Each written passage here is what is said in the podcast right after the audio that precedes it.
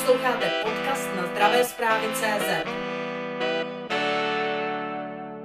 Pojďme asi na jedno z nejdůležitějších témat v rezortu zdravotnictví a to je stále vracející se platba za státní pojištěnce. Máte za to, že i vzhledem k tomu, co se děje ohledně Ukrajiny, uprchlické krize, bude ten rozpočet zdravotních pojišťoven letos stačit na pokrytí všech potřeb ve zdravotnictví? Ta otázka je velmi těžká, protože my teď tu stojíme před uprchlickou krizí, kdy sem přicházejí další a další uprchlíci vyhnání krutou válkou vyvolanou Ruskem, respektive Putinem a my v tuto chvíli nevíme přesně, kolik jich sem přijde. A já jsem přesvědčen, že ten systém, myslím tím úhrad, je nastaven tak, že se zaprvé o ty ukrajinské běžence postaráme, kvalitně a za druhé, že ten systém nepoloží, že ho nezrujnují. E, oni přicházejí a vlastně pokud si požádají o vejzum strpění, tak e, se dostávají do, nebo mají možnost vlastně být tady přímo pojištěni na veškerá rizika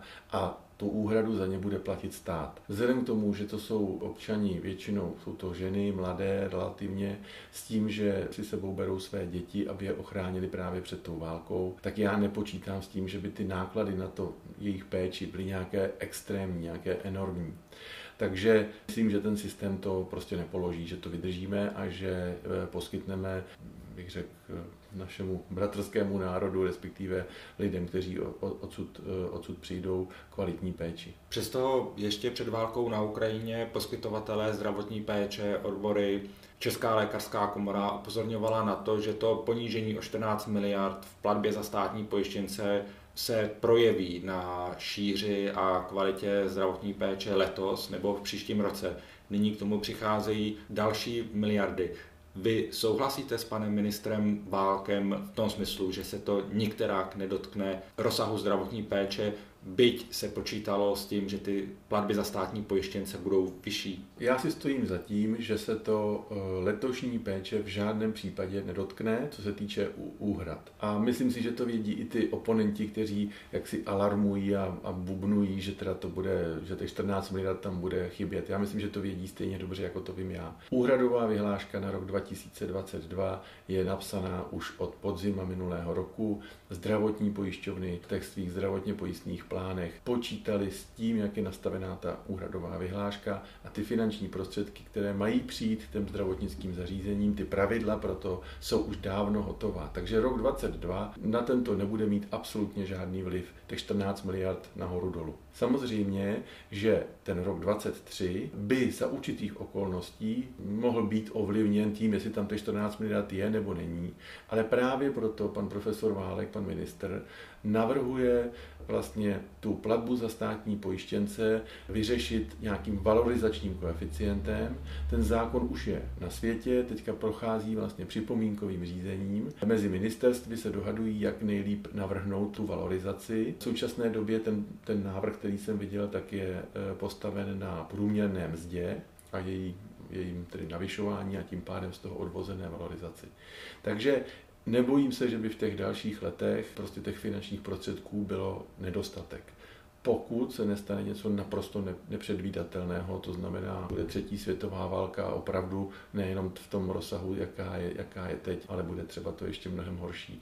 Tak to samozřejmě jsou věci, které neumíme předpokládat. Ale pokud to poběží tak, jak je to naplánováno, tak se rozhodně nebojím, že by těch finančních prostředků bylo málo. O systému valorizace platby za státní pojištěnce se hovoří dlouho. Vy říkáte, že jste ten zákon viděl když bych se zeptal přímo, o kolik podle toho nového mechanismu by měla ta platba za státní pojištěnce v příštím roce stoupnout? Já, tam, tam, je to, tam je to valorizace, to znamená, že to, je, to není tak, že to jako stoupe, stoupne o stovku, o dvě, o tři. Tam záleží na tom, o kolik stoupne ten průměrný plat a díky tomu potom se z toho vypočítá ta, ta částka. A ještě bych ani nechtěl v tuhle tu chvíli, protože je to opravdu hodně čerstvé. My jsme prostě slíbili, že to dáme v nejkratším možném termínu jako koalice a teď se na tom jaksi urgentně pracuje. Já vám říkám vlastně něco, co ještě není úplně na veřejnosti, není to nic tajného samozřejmě, ale prostě není to ještě propracovaný návrh, jenom jsou tam jako určité teze, ten zákon prostě je nějakým způsobem napsán a on musí projít prostě diskuzí s ministerstvem financí, na ministerstvu zdravotnictví, možná i s ministerstvem vnitra a obrany, protože i ty mají svoje pojišťovny. Všechny ty dopady se musí zhodnotit právě proto, aby zajistil eh, stabilitu finanční pro to zdravotnictví. Pokud se bavíme o tom, že ten návrh je postaven na růstu průměrné mzdy, tak eh, v posledním kvartále v loňském roce samozřejmě ta průměrná mzda vzrostla, ale vzhledem k inflaci reálně klesla o 2%. Je toto v tom návrhu nějak zohledněno? V tom návrhu, tak jak jsem ho viděl já, tak jeden z důležitých momentů je, že i kdyby se stalo, že průměrná mzda třeba meziročně klesne, tak ta platba za státní pojištěnce nikdy klesat nebude. To znamená, ten koeficient je nastaven tak, aby nikdy se nestalo, že by ta průměrná, aby ta úhrada za státní pojištěnce meziročně klesla. Vždycky může pouze stoupnout nebo se zastavit, ale nemůže nikdy klesnout. Když bych se vás zeptal přímo, vy jste zastáncem toho zmrazení plateb za státní pojištěnce? My jsme slíbili voličům, že ten státní rozpočet bude o 80 miliard nižším deficitem. Z toho důvodu si myslím, že tohle, tento krok je prostě přijatelný a tím, že, jak říkám, to zdravotnictví v roce 2022 v žádném případě finančně neovlivňuje, tak proti němu nic nemám. Když byste se na tu věc podíval z pohledu šéfa správní rady VZP, tak jak vidíte ty dopady tohoto rozhodnutí do jejího hospodaření a zejména do jejich rezerv třeba na konci tohoto roku? Samozřejmě, že ty rezervy se sníží. VZP je stabilní pojišťovna, která ale má rezervy poměrně velké, čili tady jaksi nehrozí, že by VZP neplatila včas nebo že by nějakým způsobem se dostala do nějakých finančních eh, potíží. Dovedl byste odhadnout, s jak vysokými rezervami skončilo hospodaření Všeobecné zdravotní pojišťovny na konci tohoto roku? Jsou to řádově desítky miliard. Jo, mm. jako furt tam zůstane dost. Tak to se zeptám. Nyní tu máme mimořádnou situaci, co se týče Ukrajiny. Ještě nedávno jsme řešili covid a i s tím související zanedbanou běžnou péči, necovidovou péči. Máte pocit, že to dohánění té zanedbané péče bude tvořit pro zdravotní pojišťovny jaksi významné náklady? Ne, finančně, finančně to není e, zásadní náklad. Tady jde o to, aby se tomu lékaři opravdu silně věnovali, aby opravdu vyhledávali ty rizikové skupiny těch pacientů, zvali je na kontroly, zvláště praktičtí lékaři a e, pojišťovna to ráda zaplatí, protože je to krok správným směrem. Kdybychom ještě zůstali chvíli u covidu, jak hledíte na možnost jeho návratu? Někteří hovoří o možné podzimní vlně, o tom, že by bylo potřeba přidat očkování, což se neděje, že se ta situace znovu podceňuje. Tedy jak vy vidíte tu, ten aktuální stav, co se týče covidu? Covid rozhodně nás ještě neopustil. Víme, že v některých zemích ta, ten výskyt výrazně stoupá.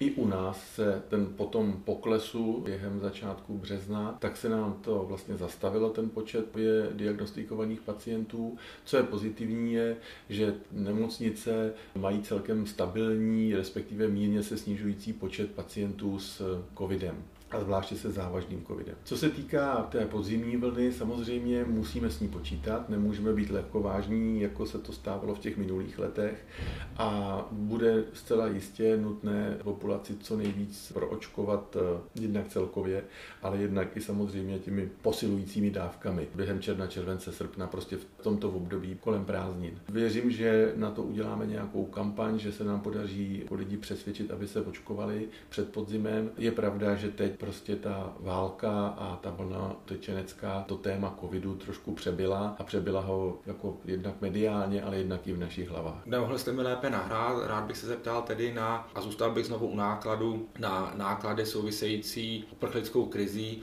a to ve smyslu jednání s Evropskou unii. Čerstvě se uskutečnilo jednání ministrů zdravotnictví Evropské unie. Z něho zešlo to, že náklady by si měly hradit jednotlivé státy sami. Máte za to, že to je správný klíč k řešení tohoto problému vzhledem k tomu, kolik uprchlíků přichází do Polska, do Maďarska, na Slovensko, k nám, ale samozřejmě kolik uprchlíků, kdyby to tak řekl, nepřichází do Rakouska, do Německa a do dalších západních zemí? Já mám jiné informace. My jsme byli s panem ministrem na cestě v Bruselu, která teda měla jiný cíl. Byl to, ten cíl eh, spočíval v tom, že vlastně je potřeba připravit naše předsednictví, čili se tam ta jednání se odvíjela spíš ve směru k tomu našemu budoucímu předsednictví. Nicméně se samozřejmě nebylo možné nedotknout i otázky prchlíků a jako jejich zdravotní péče. Já myslím, že se jednoznačně hledají mechanismy, jak těm zemím, které jsou více postiženy tím množstvím těch uprchlíků, jak jim pomoci, jak jim finančně vlastně vykompenzovat tu péči o ty uprchlíky obecně. To znamená, jak v těch sociálních záležitostech bydlení, tak samozřejmě i v tom zdravotnictví.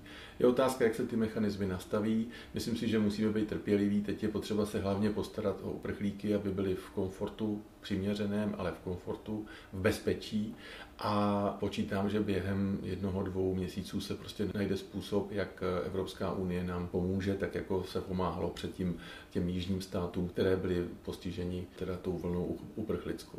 Pokud bych se zeptal na to, zda český zdravotní systém zvládne v těch bodech, kde bude nejvíce zatížen tou uprchlickou vlnou, poskytovat tu zdravotní péči tak, jak má, tak eh, máte za to, že primární péče, lůžková péče, že mm, se dokážeme vypořádat eh, tím náporem nových pacientů a zároveň, že když už jsme se bavili o penězích, že to zaplatíme? Tak platí to stát, ne pojišťovna. V tom smyslu, že stát platí za státní pojištění pojištěnce a tito uprchlíci budou státními pojištěnci. Takže na, na pojišťovny jako takové by ten náklad neměl být nějak extrémní, prostě tak jako platí za důchodce, žáky, tak takhle bude stejným způsobem platit za ty uprchlíky. Takže co se týče té finanční zátěže, tam je to samozřejmě otázka státu, jak, jako kolik do toho investuje, nicméně tam se z hlediska, z hlediska pojišťovny a konec konců jako poslanec i toho státu příliš nebojím, že by to bylo taková zátěž, kterou bychom neunesli.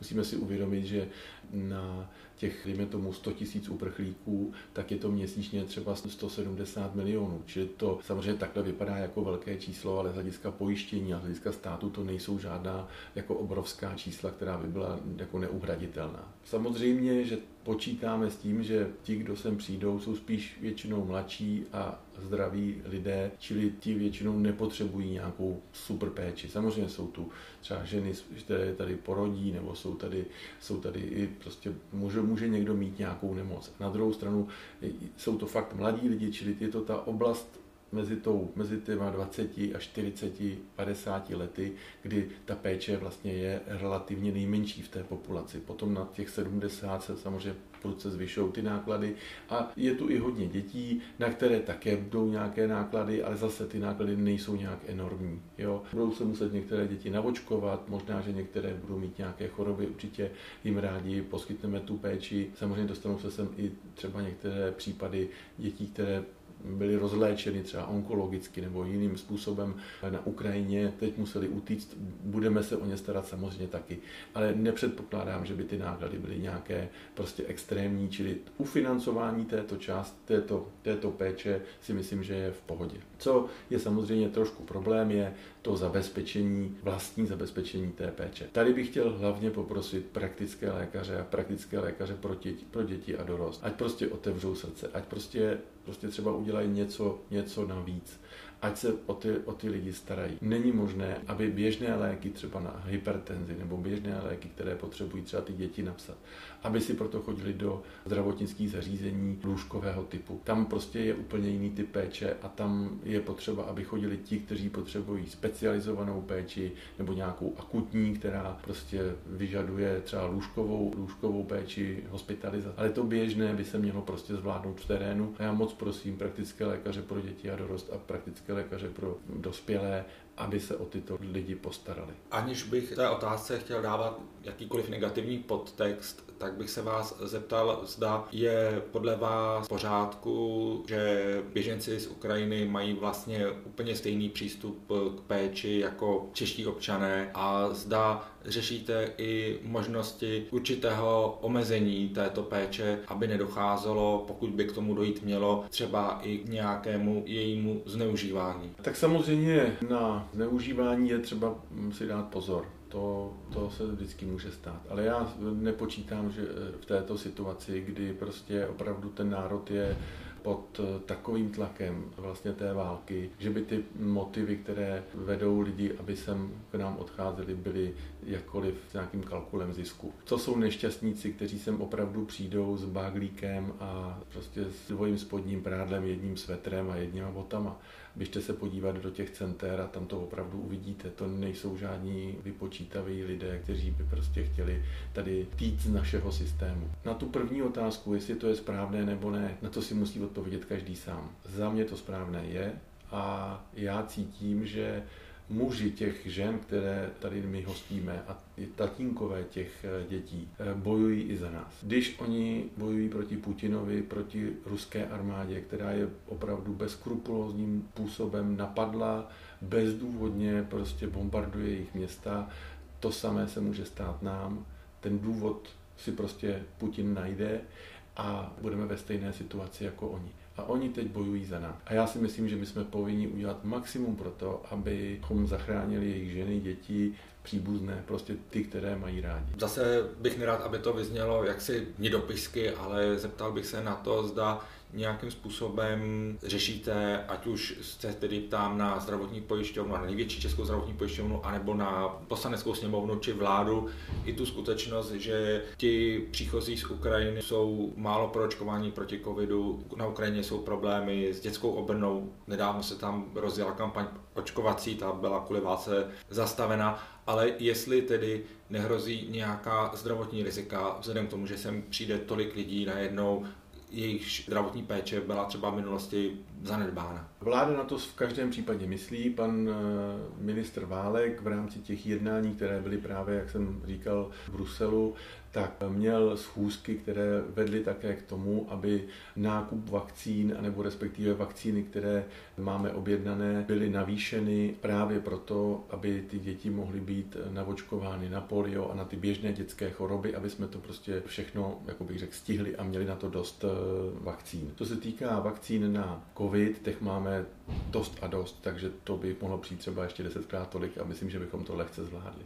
Takže vakcinace covidu, to je úplně bezproblémová, co se týká počtu vakcín a vakcinace e, dětí na ty běžné choroby, ta se řeší, aby prostě nedošlo k nějakému výpadku nebo nedostatku, abychom dostali prostě z Evropy případné, případné nějaké zálohy nebo nějaké mm, další dodávky, které by zabezpečily dostatek. Co se týká těch chorob, já o tom přemýšlím tak, že v, té, minul, v těch minulých letech byla ta diaspora těch e, Ukrajinců tady vlastně, myslím, jedna z největších. A bylo tu zhruba nějakých 160 nebo dokonce 170 tisíc Ukrajinců. Sice to byli spíš muži, když i pár i jako i částečně ženy, ale furt to byli prostě ukrajinští občani, kteří mají tu úroveň péče, která odpovídá tomu jejich státu. A nepamatuju si, že by si s tím někdo lámal hlavu. Jo? Že by někdo řešil, jestli ti, kteří k nám přicházejí, jsou zdraví nebo nemocní. Jo? A bylo jich tu 170 tisíc. Samozřejmě, že teď jich tu je víc a během krátké doby,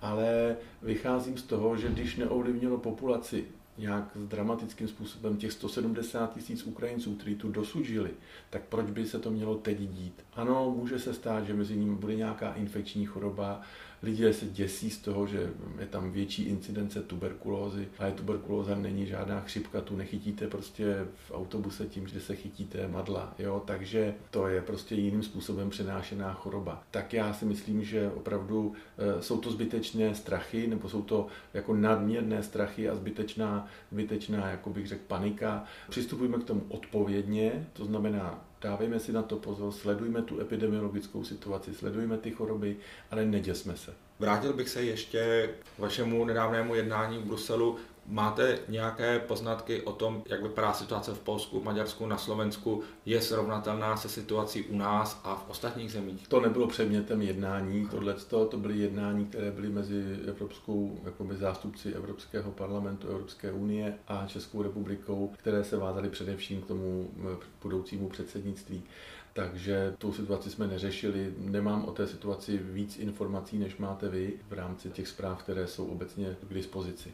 Otázka na závěr. Zvládá pan Dvořáček eh, přípravu předsednictví, když zároveň musí zvládat ještě uprchlickou vlnu, nebo to souvisí? Já si myslím, že tady se eh, podařilo kouzlo asi jako náhodného nebo nechtěného, protože Eh, pan náměstek Dvořáček má velké zkušenosti s vlastně neziskových organizací, které pomáhaly Čili on předtím, než pracoval v tom soukromém sektoru nebo v tom korporátu, tak vlastně mnoho let pracoval pro neziskovky. Takže tady ta jeho, jak bych řekl, erudice a zkušenost, plus ta zkušenost, kterou získal v tom korporátu, to znamená pohybovat se vlastně v těch evropských strukturách, znát ty mechanismy, které se tam používají, tak si myslím, a jak jsem viděl v té jednání, tak si myslím, že to bude velká pomoc pro pana profesora Válka a že máme velké štěstí, že to byl zrovna on, který v tuto chvíli na tu pozici politického náměstka nastoupil. Sledujte zdravé